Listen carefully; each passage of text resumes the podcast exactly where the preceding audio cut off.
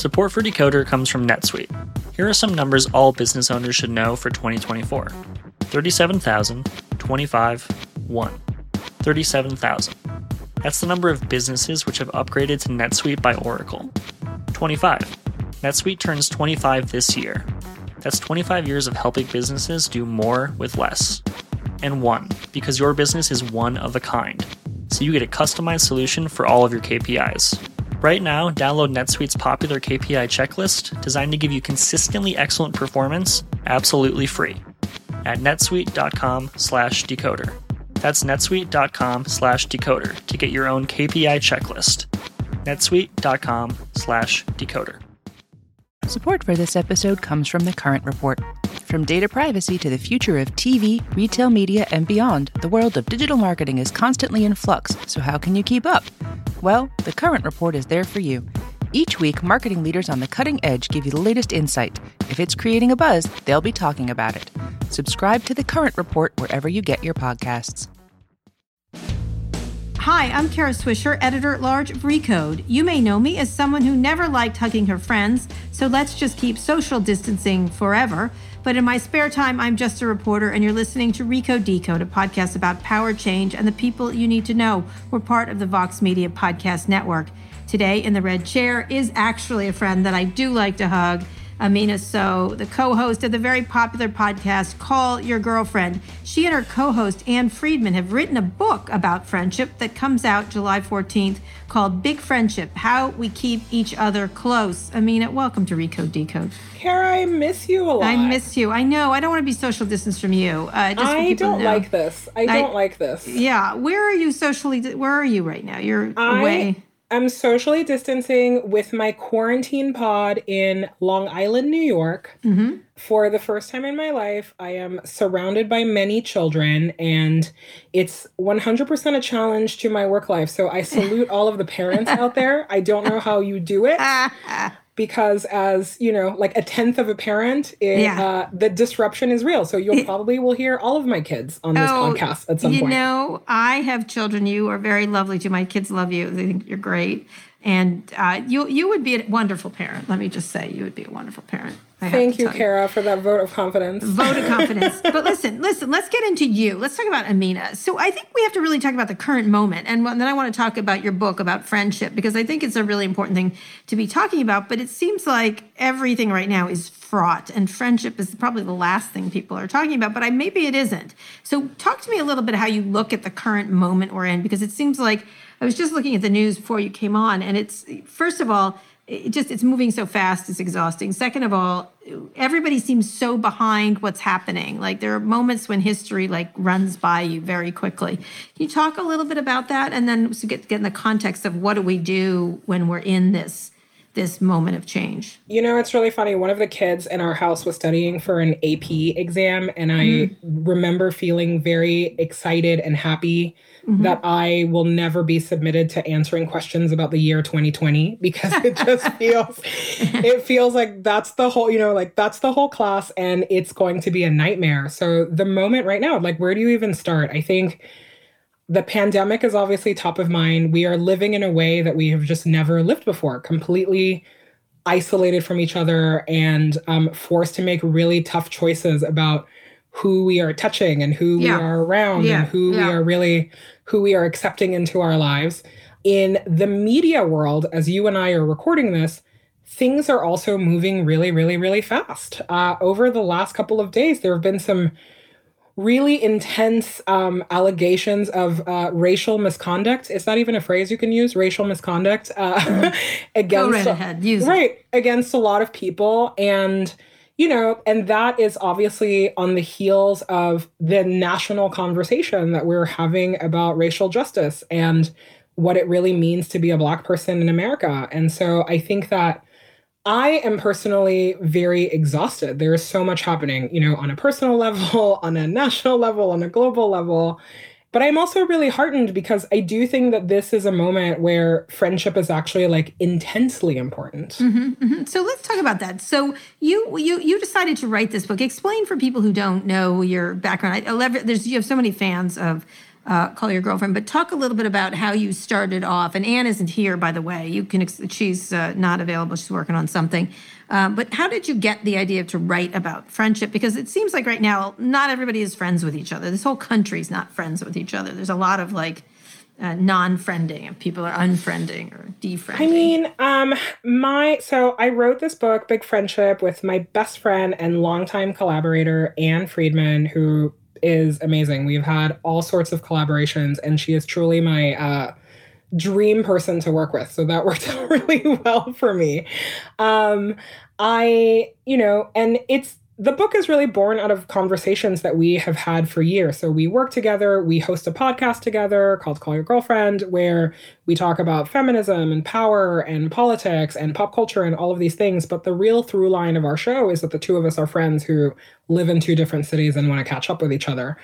And we've been friends for exactly a decade now, which in our estimation is the bare minimum that it takes to be in a big friendship with someone. Mm-hmm. Mm-hmm. And you know, over the course of our relationship, we have changed a lot. We've changed a lot, but we are still in each other's lives. And we have just been really exploring this question of what does life look like if you put friendship, you know, in really at the center of your life? What happens if friendship is um, a main course and not a dessert at the end at the end of a life well lived?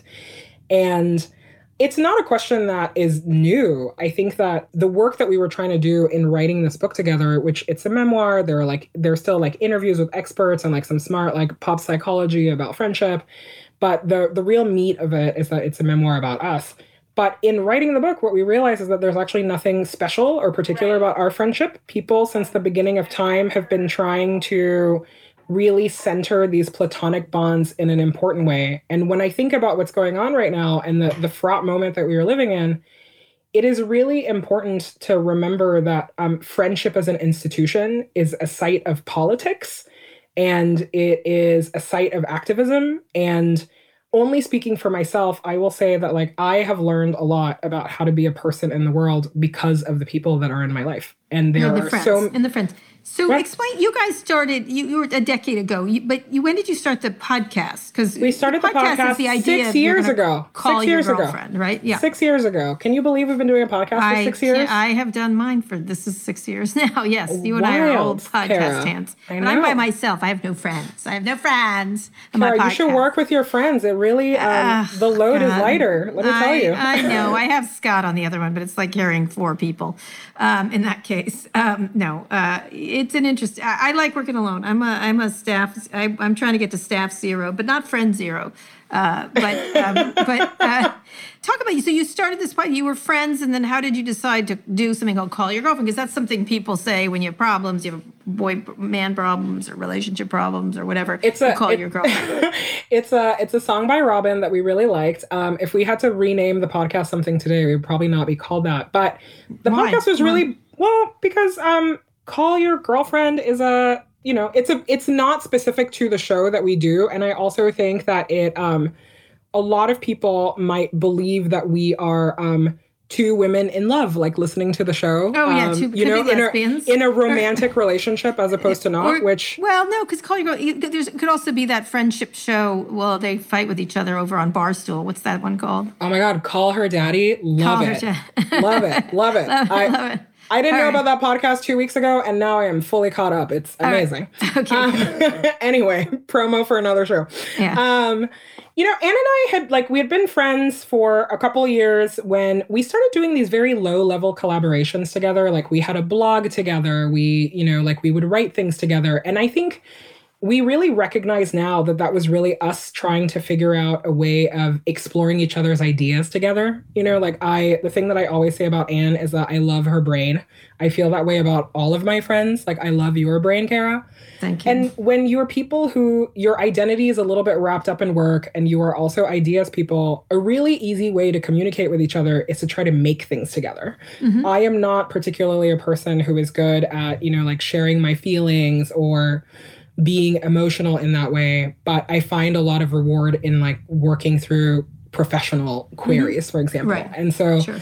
we had tried a couple things, and another friend of ours approached us about making a podcast. I had never made one before. I was I was seduced by the idea that I could spend more time with Ann and Gina Delvac, who's um, our producer if they had come to me and they'd said, Amina, um, do you want to make a really popular podcast and run a small business media company? I would have probably said no because that sounded like work. But instead, Gina said, I think this could be really fun. Do you want to try to figure out how to make audio? And that's how I got bamboozled into getting business married with these ladies.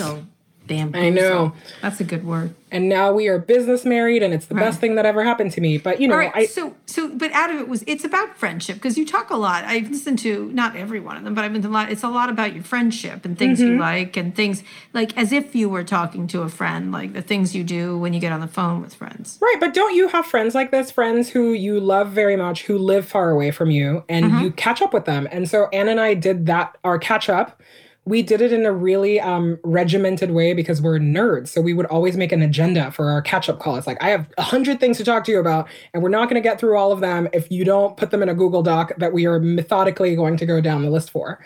And that's what the show was at the beginning. I think six years in, it's changed a lot. You know, it is, we do a lot of interviews, we talk to a lot of people, but at its core, it's still about we do a lot of comedy. Um, not really. Um, but you know at its core it's really about like two women who like each other who like want to keep talking to each other. Well then talk about this idea of a friendship in the middle of it because friendships are sort of i wouldn't say a dessert more like an appetizer or a side dish kind of thing to everyone has their significant relationship and then friendships. I i have never thought that was true. I never thought one person had everything for you. I'm, I'm always been someone who doesn't believe that. I have never thought, you know, one person had everything for you. I think also, like, as a default, my friends quickly became my chosen family in a really, really early era of my life for, you know, like structural family reasons and all sorts of things.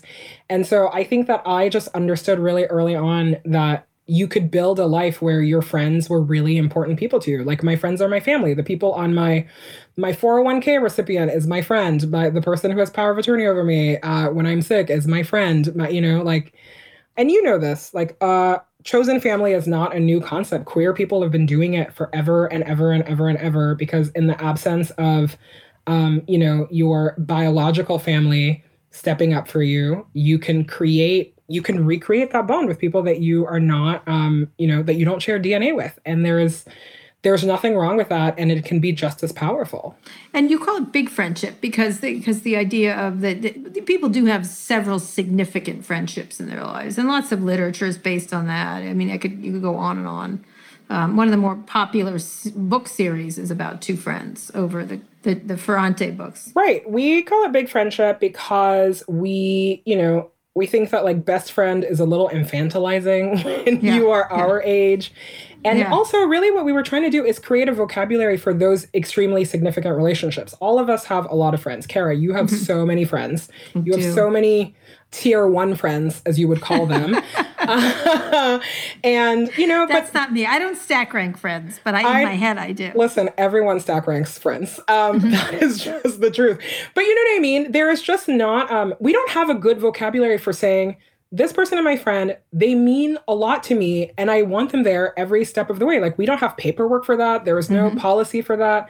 If your romantic partner breaks up with you, there's a script for people feeling sorry about you and you could maybe even eke a couple days out of work for it. Mm-hmm. If you have like a breakup with your friend, your big friend, can you really go to your boss and be like, I'm heartbroken. I don't think I can come here today? You know, I was yeah. like, well, it's not a thing that we really take seriously. And so right. in writing the book, we were really trying to come up with a vocabulary for how important it is. And I'm glad that you mentioned the Ferrante books because we have read so many books about friendship between two people mm-hmm. and uh, and i love them and they're mostly fiction there was not an account of two people simultaneously telling you what it felt like to be in the same relationship. And so we don't do dueling chapters. It's written in a we voice because we really needed to come to some really concrete truths together. Mm-hmm. And and and the idea is that you take it from the sideshow or the side dish to the center of your lives because I think most people actually their friendships are often more important than they realize or they or they acknowledge, not realize. I think they realize it.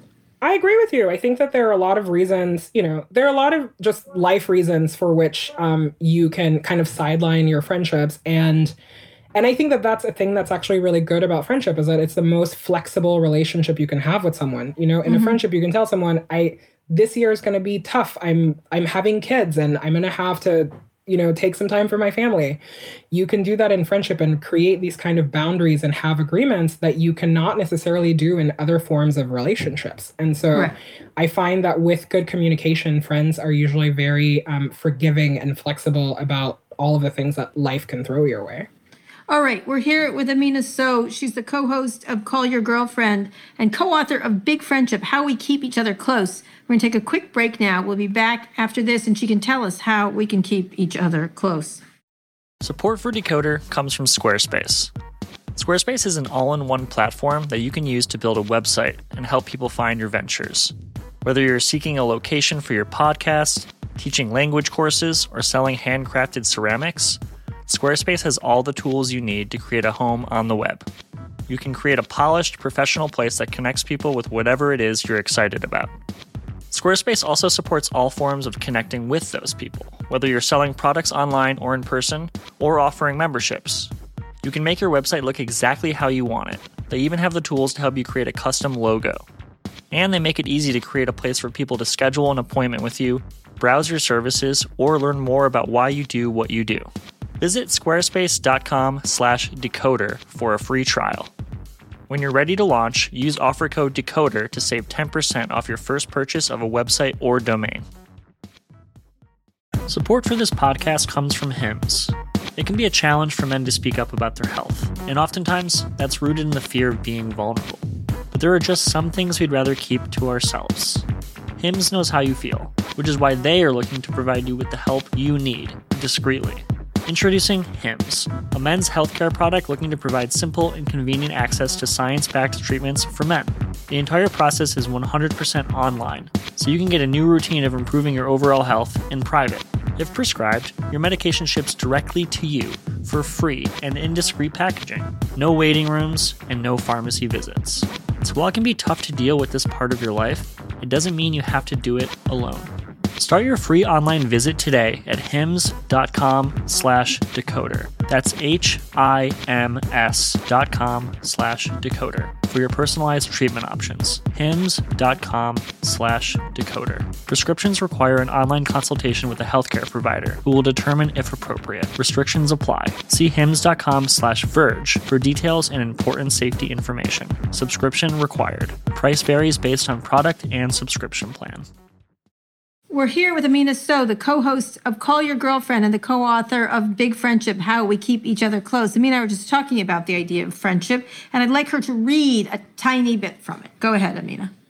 There's an expectation that friendship is the easy part of life all support, no strife. If it gets hard, well, guess it wasn't meant to be. While there are piles and piles of books to help you through a crisis in your marriage and offer you advice on repairing estranged family relationships, not much guidance exists for best friends who can sense things falling apart but don't know how to put them back together.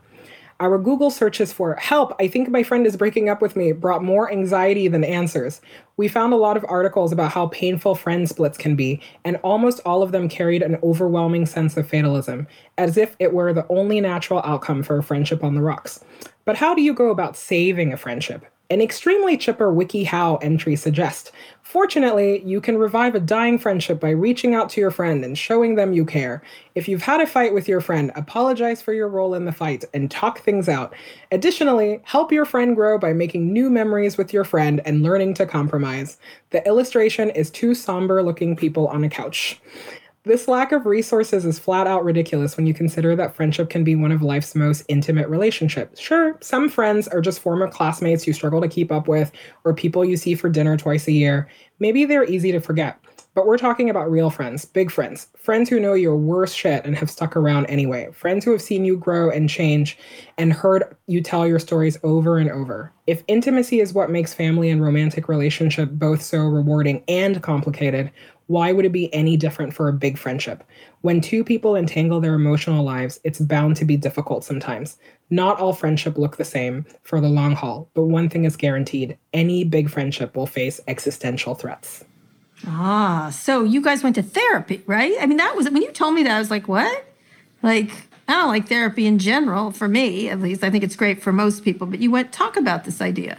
I yeah, Ann and I were at a point in our friendship where um, you know, I and I think this is like very natural. We had never really had a fight, so there's not a, you know, there's not a like you did this thing or this like catalyzing incident, which in some ways I feel like if there had been would be would have been so much easier to point to. It's like someone did this, how do we address it? But instead it was just the natural in marriage they have a they have a thing for this. We grew apart.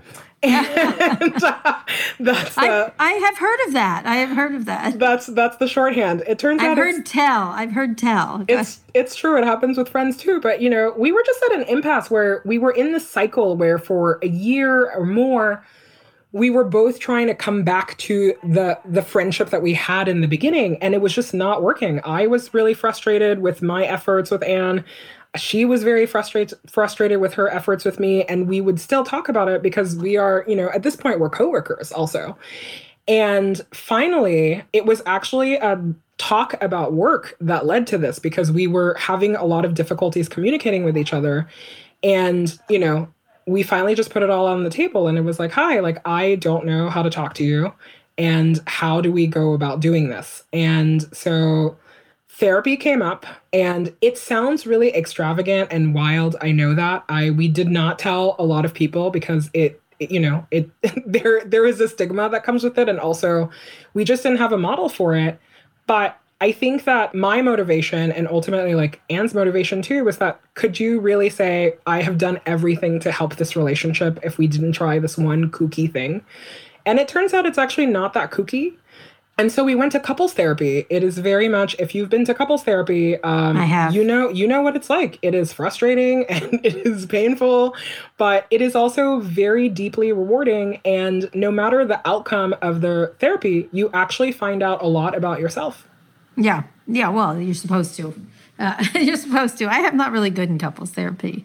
Uh, the two times I've been, I've been once for each of them. How many sessions? Just one, one. time. one, yes. Kara, you got to you got to stick it through. We ended up um, switching therapists. Oh, that wasn't possible in that case. But it, but in one case, uh, I was breaking. I wanted to break up with someone, and they I won't go into it. They were like, "How do you?" The therapist was like, "How do you feel?" I said, "I feel like watching television. That's what I feel." And she was like, "That's not a feeling." I go, "No, I'm happy watching television." So anyway, uh, here nor there. So what, what? How did you then? What, how did you then? Do, is that a common thing for friends to go into therapy, or is it? No, it is not a common thing at all, as our therapist told us. Uh, mm-hmm. She was very willing to work with us because she does this thing called emotionally focused therapy that's really about like repairing bonds between people who love each other. So it's usually like parents and children or like couples, like romantic couples.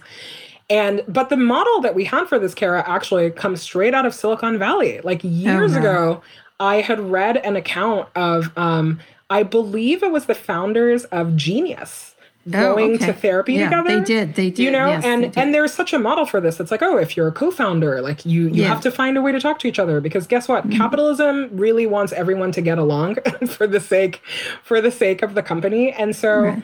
in an interesting way, like that was the model that we had, but we it was it was the most awkward thing in the world to reach out to these therapists and ask, but everyone was really willing to work with us and in the end it really worked for us. What did you what were you seeking? How was how did it go? What was it? I was seeking only to be able to communicate clearly. You know, like mm-hmm. when you know this, when you're in a friendship with someone or any kind of relationship, one of the biggest frustrations is if you feel like you're not being heard or mm-hmm. you just, you know, or or they're saying you're misinterpreting each other. And I am someone who needs to be fully self-expressed or I cannot sleep at night. It just it irks me. And so to be that close to someone and to really not understand them was a puzzle that I couldn't fix. And I think that when I walked into therapy, my goal was not, I want to save this friendship. It was truly, how do we communicate about what is going on in this friendship and how do we find a common language? And so it was it was really helpful for that, but I will not lie to you, it is expensive and it is painful and it is a huge privilege to be able to afford that. So what what was the end result? Are you still in therapy? Um, we are not in therapy because the therapy that we did is a short, um, mm-hmm. you know, it's a module. Like Ann said, she in the book she writes, she was like, well, it, it made her feel like it was curable because mm-hmm. it was mm-hmm. not a forever kind of therapy.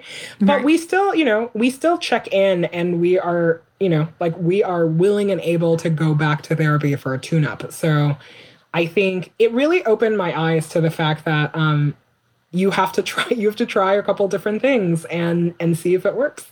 All right. So when you don't go to therapy with your friends, how do you keep each other close? That's the that's your subhead of this book. How we keep each other close. What are the some of the things that are important through the research and through your own relationship? So the things that we heard over and over again um, will not surprise you. Communication, communication, communication. You have to over communicate with people. You have to keep showing up the only way to stay friends is to keep being friends. so you right, have to keep right. showing up. But you also have to build rituals into your friendship. You know, it's it's why it's so important to to celebrate things that have that are important in um it's why it's so important to celebrate things in friendship mm-hmm. Mm-hmm. and things that have nothing to do with you know i don't know like getting married or having a baby shower or whatever all of those things are great but we are not particularly adept at saying hi kara you and i have a we have a friend anniversary coming up. Every year friend we're gonna go yeah. you know like every year we're gonna go do this thing. So that is really important.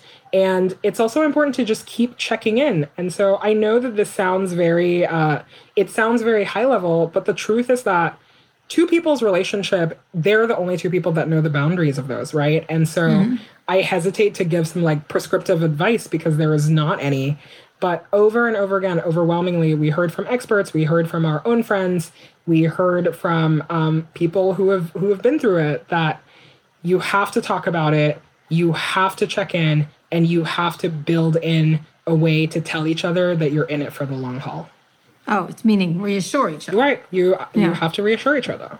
Yeah. And in terms of other things you need to do, you said you made a joke about a friend anniversary, but should you be doing special things with your friends? Oh yeah. Like, Ann and I just... celebrate our friend anniversary. Actually, I celebrate my friend anniversaries with a lot of friends. So mm-hmm. that is a thing that is there.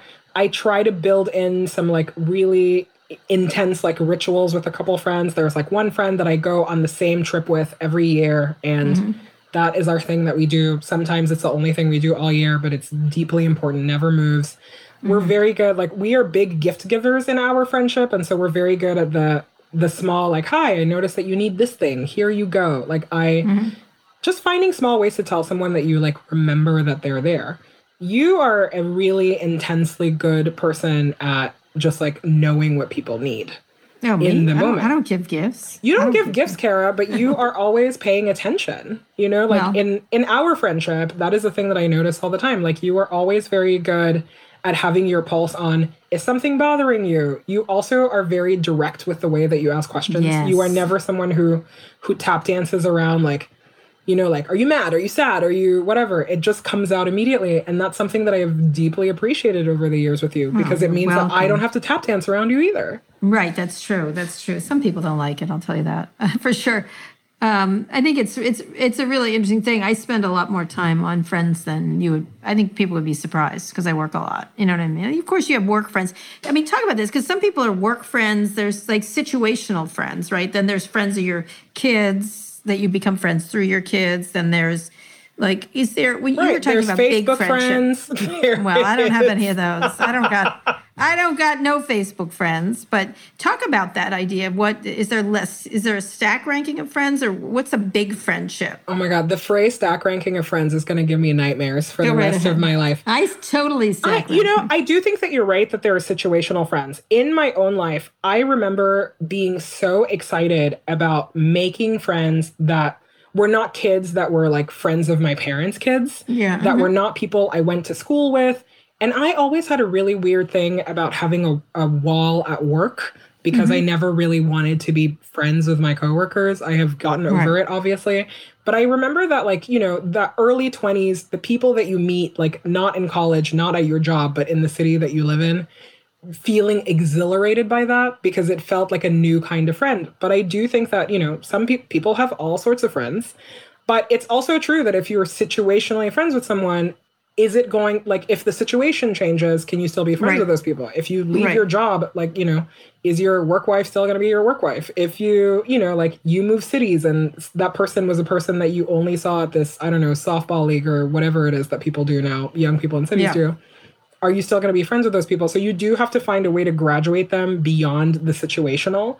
And sometimes right. it works out and sometimes it doesn't, but you have to talk about it. Well, there's a lot of situational friends. I was thinking something the other day. I'm like, I used to hang around that person a lot. And then I realized it was just something with my kid. You know what I mean? Like, and I just don't, I don't, that do didn't you, make the leap. Do you get the thing though, where you also realize sometimes that you, because you are a prolific friend maker, but do you mm-hmm. realize mm-hmm. that sometimes you are the one that's doing all of the approaching, and if the other oh, person yeah. doesn't reach out, then they also just drop out of your life because mm, yes yes yeah i'm more active i would say yeah, yeah you're like me and ann we um yeah. we talk about being like social initiators because mm-hmm. we are always the people who will invite you to dinner we will always send a spreadsheet buy an extra ticket to a concert if someone says they want to do something yes. we'll remember it and do it but you have to be proactive and I think about that a lot in the pandemic because as our circles have just gotten smaller, mm-hmm. you know, it really feels like there are no new friends in the pandemic. Like everyone you know is everyone you know now. How funny. Well, I'm going to talk about that when we get back after this break. We're going to talk about pandemic friends and what happens when you have to social distance. We're here with Amina Sow. Uh, her new book is called, with Ann Friedman, is out July 14th, and it's called Big Friendship How We Keep Each Other Close. We'll be back after this. Right now, businesses are facing tough choices. Do you cut costs or drive growth? Solve for today or build for tomorrow? Do you satisfy your shareholders or satisfy your customers? The answer is yes. You don't have to choose. With the intelligent platform for digital business from ServiceNow, you can say yes to unifying your existing systems and yes to accelerating growth.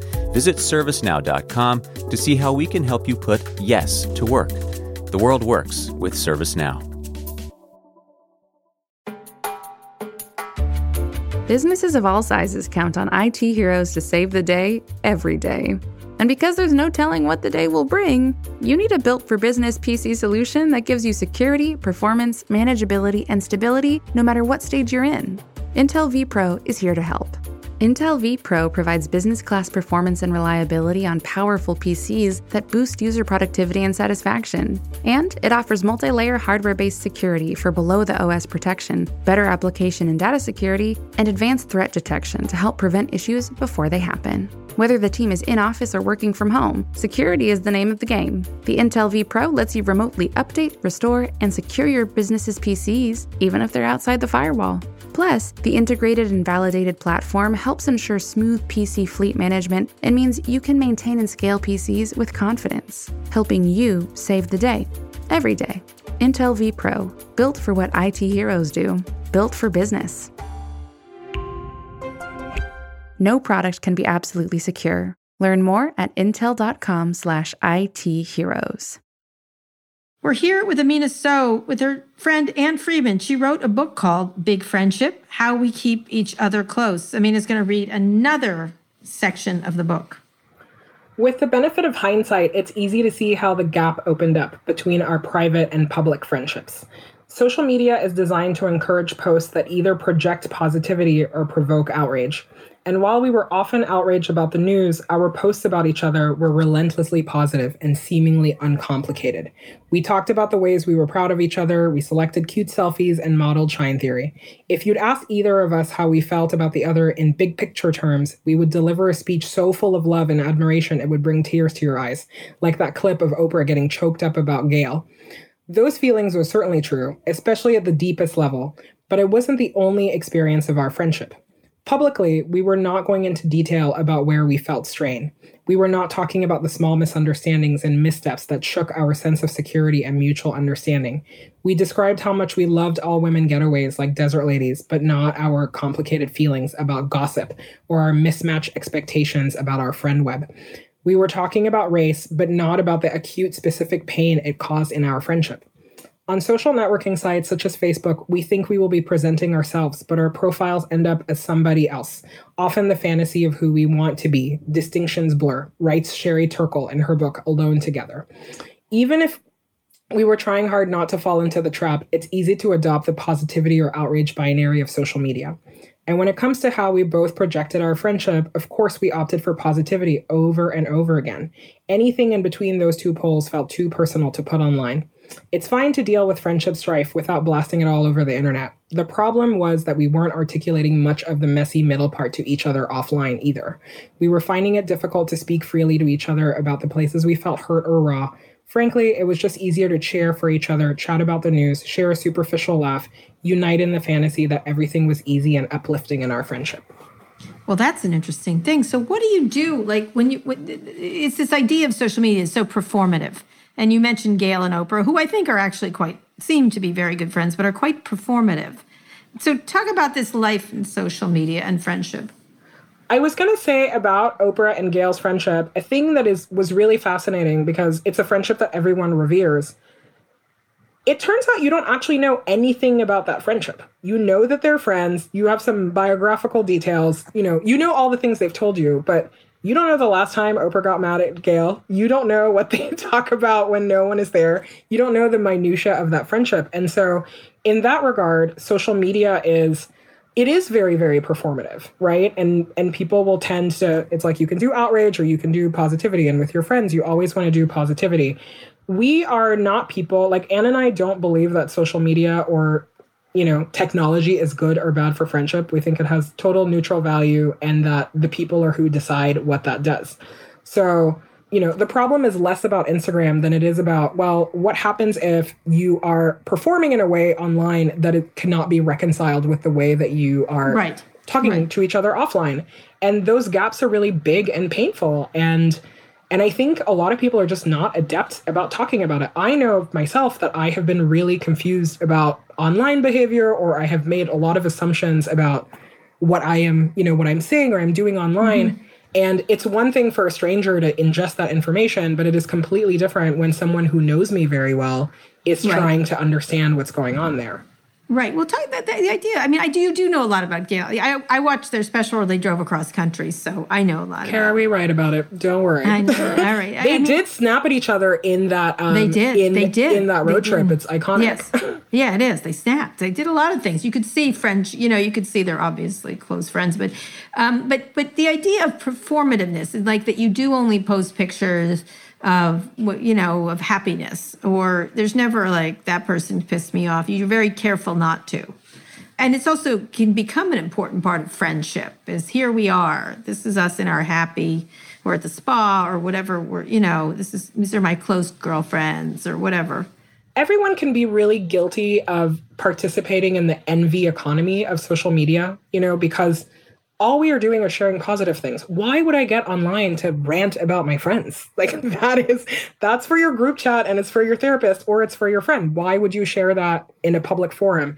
It makes no sense. And yet, because we are relentlessly sharing positive things, people make assumptions out of all of those gaps. People will, you know, people will always assume that you know, Kara's life, your life is hunky dory. All you're doing is wearing tech merch and like toting your cute family around.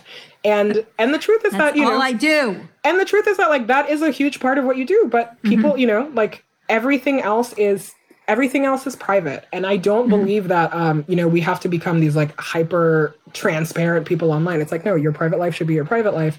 But I do think that we should we should all be interrogating the assumptions that we make about other people. And so this section, um, the the research that like I think was really important to me in looking at this is, you know, it's all of the stuff about thinking about how people peer into each other's lives online. And so I have a rule for myself that I mostly only follow my friends on Instagram, for example, because mm-hmm. I don't want to be a tourist in their lives. And I don't want to be right. a tourist in the life of a That's random influencer or, you know, person. And there are all mm-hmm. these studies that show that if you follow a lot of strangers, you probably feel really bad about yourself. But if yeah. you follow mostly yeah. your friends, you feel better about yourself. Right. And but so it's, it's, weird.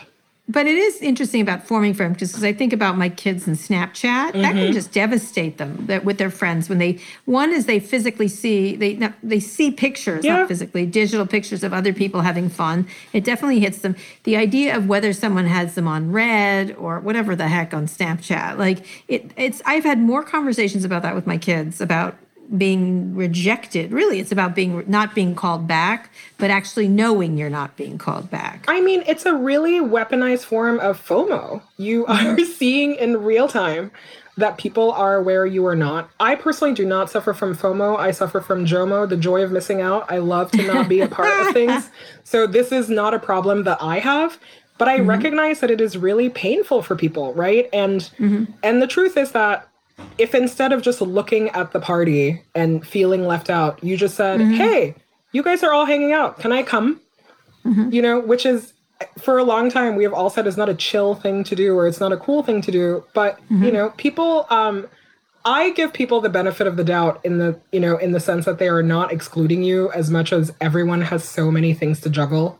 And yeah. um and everyone is not really thoughtful about including someone. But this True. but this goes back to that thing about being proactive though, Kara, right? It's like if you want to be if you want to be in the center of the social circle, you probably should be the one doing the inviting and then right, you're exactly. never going to be left out. But it does have this really, I mean, I don't quite know what to answer, you know, when my kids are like that, like they didn't call me back and I wasn't this or there for it's it's it, it, it's this idea. I think there is there's a lot of countries whether screens really hurt us or don't hurt us, but I definitely, you know, with young women, for example, there's definitely impact and that's been shown over and over again. And so how do you conduct a friendship when you have like right now we're in pandemic. How do you have a pandemic friendship that doesn't feel like not deep in any way.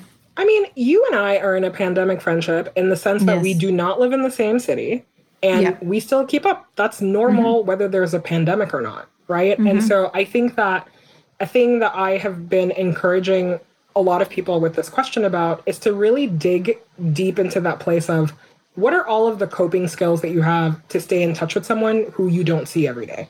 and we all at least have one you know one of those people in our lives i was like if you went to university you probably have multiple of those yep, yep somewhere yep. in a city that you didn't grow up in you know a lot of those people and so i think that it is really about uh, it's not about compartmentalizing but it really is about like how do you just keep in touch and something like picking up the phone. I refuse to do Zooms with friends. Like I just completely refuse. There's a lot of Zoom friend things. I, I, no, actually do I hate Zoom. I hate Zoom. Like Zoom is for work. I think that yeah. you need to be like really platform specific about what you do. I was like Zoom is for work. I will do a work call.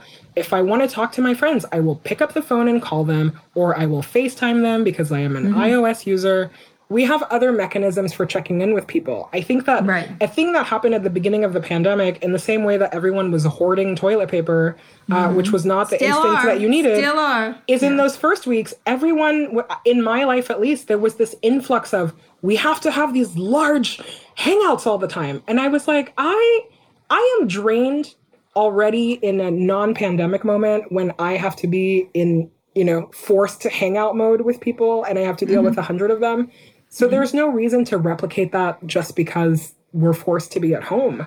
You right. th- there are other mechanisms for keeping in touch. Why did people immediately do that though? Because they felt like they needed to connect even though they really weren't connecting right regularly. i think that we all felt like we needed to connect which is a really good instinct and also i think that you know there's just this psychological thing about um, when you are it's it's almost like work from home infiltrating your um mm-hmm. your it's like the work from home ethos is infiltrating your personal life and mm-hmm. there's just a sense that you have to keep up with everyone at the same time and and i think that recognizing that you still only have 24 hours in the day pandemic or not now you also have to deal with the existential dread of the mm-hmm. whole situation and preserving your own feelings i think that it's fine to say to your closest friends hey i'm having a really hard time I will call you, I will try to do these things, but I cannot handle being on, you know, large group calls if like me, you are an introvert.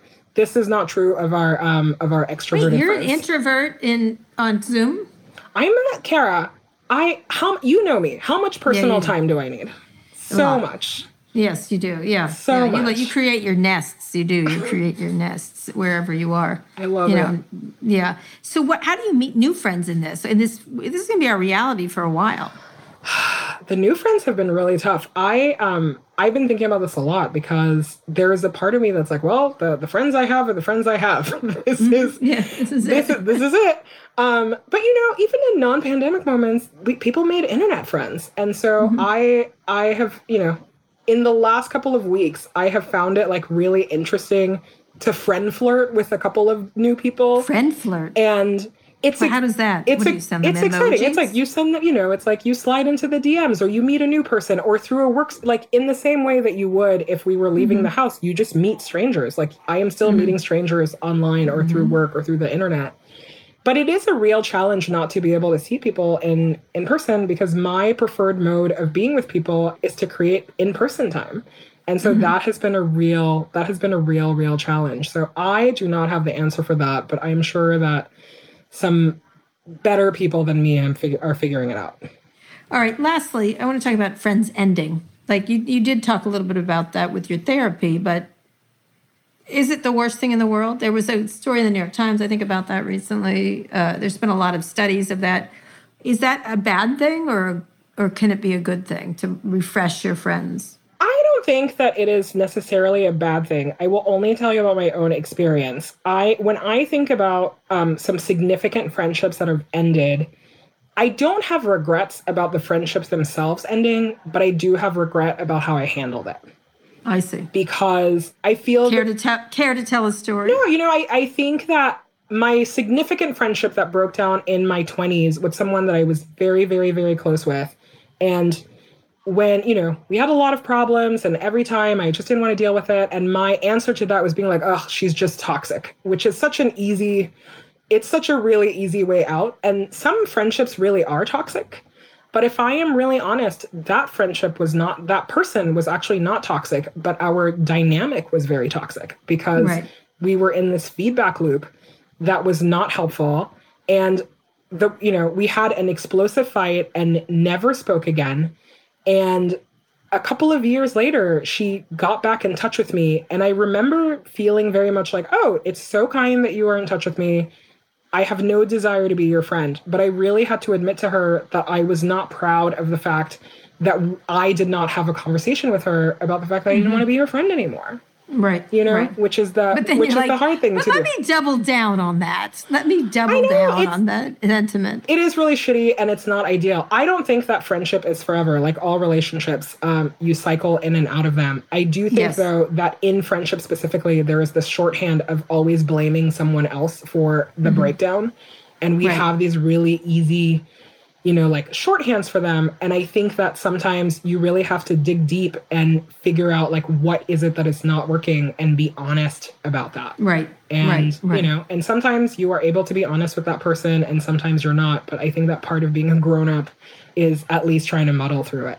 And then actually I do have one more last question. In these partisan times and everyone's mad at each other and stuff like that, what do you do when you have a friend that you would uh, disagree with politically or or don't you have those anymore? Do people not just not have them? They just have to deal with their family like my mother. Kara for the record i love your mother and I even though even though we disagree politically she is yeah. legit in my top five. Love her. Oh my god. Um you know i think i'm not sure she's in my top five but okay. Listen right. i'll take her. Listen i think that it really depends. I don't subscribe to um you can't be friends with people who think differently from you. I'm like, I um I, for example, I'm a black person who is friends with a lot of white people, and let me tell you, there alone, there is a lot of disagreement. I think that it matters what the disagreement is, and it matters how it is expressed in your relationship. Mm-hmm. I have friends who uh, have completely different politics from me because I went to college in Texas. Some of those friendships have survived, and some of them have not because I think that it depends what it cuts into. You know, my friends who are very much like, eh, like I'm a libertarian or I am, you know, I just love economic policy. I was like, well, we can talk about that. The friends who have not, um, who have explicitly sided with people, for example, who are anti immigrant or who are racist, those are not mm-hmm. friendships that are tenable because they cut to the core of my own identity. Right. And right. so I, you know, like I said at the top of the show, friendship is a site of politics. You have mm-hmm. to contend with all of the issues that happen in the world, also happen in your friendships. And um, Ann and I write a lot about being in an interracial relationship. Yeah, and I how wanted to end on that. What is that? Because right now, of course, everyone's sort of people are very careful. People are trying to figure out what to talk about. Um, is there anything I don't want to give advice because I think most people should know how to be friends with people. But um, talk about that this interracial relationship of yours between you and Ann. I mean, and you, and by the you way, and I, uh, you and I yeah, are in an interracial relationship. Yeah, we are, we are, we are. Um, yeah, you know, I think that um, I like I can only speak to this particular, like, you know, a friendship between a black person and a friendship uh, between a black person and a white person. Not all mm-hmm. interracial mm-hmm. relationships follow that script. There are people right. of all sorts of races. I think that what I recognize in my friendship with the white people that say that they mean well is that we are very good about talking about racism and racial justice and injustice when it is happening in the world we are not very good at talking about it when it is happening in our friendship because it's painful. It's one thing to get mad at like a Twitter troll or to yell at, you know, a Trump tweet, but mm-hmm. what does it look like when you say, "Hey Kara, what are you doing today about institutional racism?" or "What about mm-hmm. this, you know, like an incident that happened and you have to contend with it." My Yeah. I attacked Tom Cotton today, but go ahead. I know. I saw him attack you. I was so proud of you. I was so proud of you. That uh, was he walked right into that. He I know, right. but he's also, you know, he is not qualified. I don't think I. He's yeah. not qualified to like wrestle with you, but that's a that's different true. podcast. Fair, fair, fair, um, fair. But you know, I think that people will very easily say like, "Oh, you can just talk about it or you can deal with it." Institutional racism exists inside and outside of your friendship, and inside of your friendships, you're going to have to learn how to contend with it. I have only successfully been able to be friends with people who are able to understand the moment that we're in. They know what it means and they are willing to wrestle with it. I, you know, people people will always be different. Sometimes your difference is race, sometimes your difference is sexuality, sometimes your difference is gender. They're not new concepts, but the generosity of spirit of of being open to dealing with difference is something that I think you instinctively know whether your friend wants to do it or not. And so it's very easy to have a straw man. It's a completely different story when you are talking about someone that you know intimately. And also, you know, people will tell you with their words, but you see with their actions. You know, I, in my friendship with you, I have seen you countless times stick up for things that are really important.